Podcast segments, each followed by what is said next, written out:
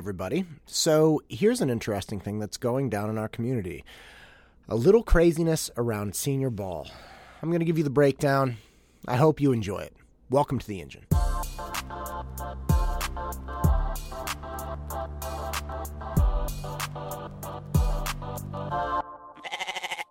So here we go. We're getting back to some semblance of normalcy. God bless it. I'm excited about it, and so should you be. And what's happening? We're planning things like senior ball. Now, the San Ramon Valley High School senior ball has historically been held at a venue in San Francisco. I'm sure it's very nice. I've never attended, but people speak very positively about it. The problem is that senior ball, which is to be held in May, mind you, and I'm not great with it, but we're almost to Halloween, which means we're still in October. Senior Ball is to be held in May in San Francisco, and San Francisco currently has a mandate, excuse me, restrictions on people that are unvaccinated.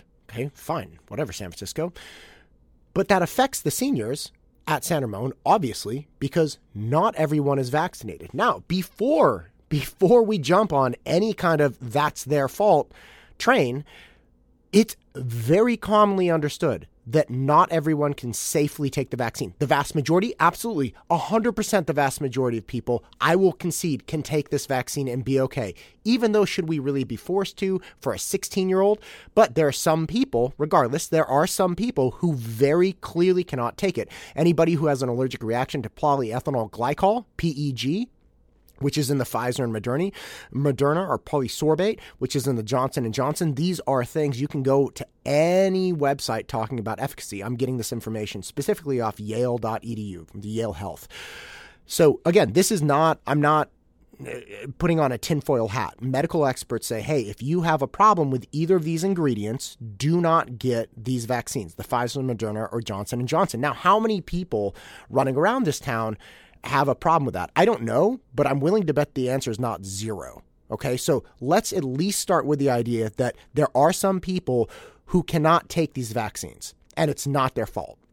Okay, let's also recognize that 17 year olds going to senior ball don't have the ability to get these vaccines by themselves. You need parent consent. So you can't just like as a 16 year old roll and be like, shoot me up, son, right? Like you can't. So there are some parents who may be concerned for their uh, children's safety. And they're like, look, I don't, I really don't want you getting this. And maybe the kid even likes the idea of getting the vaccine. Fine. So they're like, fine, when I'm 18, I'm going to go get it myself.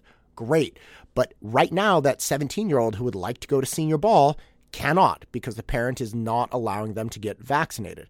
Now, listen to me the number of things that we accommodate in public schools, the cries for equity and inclusion, they've never been greater. And great. Let's include everyone. Let's have three different types of bathrooms. Let's have four different types of bathrooms. I don't care, whatever you want. Let's make sure that we have ramps, wheelchair ramps everywhere, or elevators. Obviously, you never want somebody who's having a hard time walking or can't walk to not make it to class. That would be appalling. You you have inclusion in, in athletics, you have inclusion in academics, you have inclusion, equity, sensitivity at every single level of education. Absolutely. And if there's anywhere that you can find in public education that is being exclusionary or doing something that would exclude a certain group of people, it's just all you got to do is raise your hand. You don't even have to raise your hand. You just start shouting in the middle of Danville that kids are being excluded and someone will find you and, you know, take down a report and I'm sure things will blow up. I mean, go to Nextdoor, do whatever you want. But what are we going to do? So San Francisco, the classic venue, does not allow people that are unvaccinated.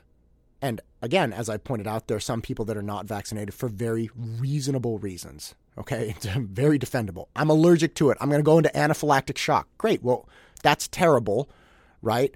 We don't want that to happen. So what are they doing?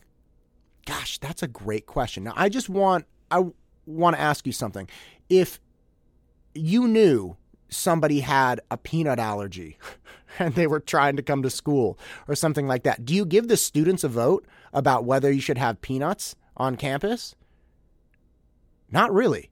You don't.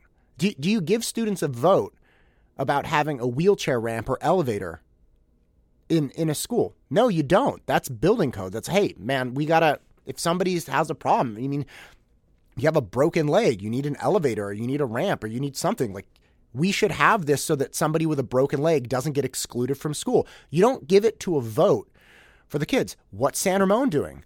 They're like, you know, it's the kids' senior ball. Uh, we should let the 17 year olds decide what we do. Now, I want to back this up one more time. Instead of the leadership at San Ramon saying, hey guys, we are all in this together. We are a community.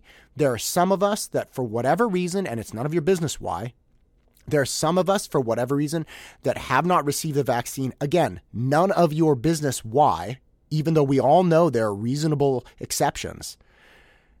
Because there are some of us that can't get this vaccine or have not got the vaccine, it would be inappropriate to hold something like senior ball in an area that would exclude them. We're not even going to talk about it right? These are your classmates. These are people that have been wonderful members of the school. These are people in leadership and sports and everywhere. And this has been a terrible experience for everyone. And so, if the worst thing we have to do is change the venue, or God forbid, have it at the high school, we're going to do that because that's what we stand for. We stand for inclusion, we stand together. This is what community is. Are they doing that? No. no you have to vote in, you have to send an email in as a student and say, I vote to keep it in San Francisco and forget everyone who cannot get the vaccination or has not gotten it for whatever reason. I don't care about them. I'm going to go to San Francisco and party. Or you write in and say, no, of course, we're not going to exclude people. We stand for inclusion. Let me tell you something. I write, or excuse me, work with students on writing hundreds of essays a year, which means I look at the prompts for hundreds of colleges per year. The number of college essay prompts that start with how would you create a more inclusive community on our college campus? It's pretty much every single every single essay prompt. I can tell you right now, almost every single essay prompt has some manner of equity, inclusion, diversity. Fine. But the fact that we're now drawing a line here, we're like, okay, we do want to be inclusive, but only if the kids agree. Because uh, if the kids don't agree, uh, I'm just not gonna, I'm not gonna take this one up. I, I do not have strong enough words to disagree with this strongly enough. I don't. It's unbelievable absolutely appalling. Disgusting that you put this in the students' hands. And I do not care what the vote is. I don't care if it's 99% of the people saying keep it in San Francisco. If there is one kid who cannot get the vaccination or has not gotten it for whatever reason, it is none of your business. If there is one student who gets excluded from this, and the leadership at the school does not stand up and say, this is not right, I really don't. I don't know how to end that thought. It'll be shocking. I hope San Ramon turns this around. I know there are very good people there. I know there are very good adults there that care about everyone.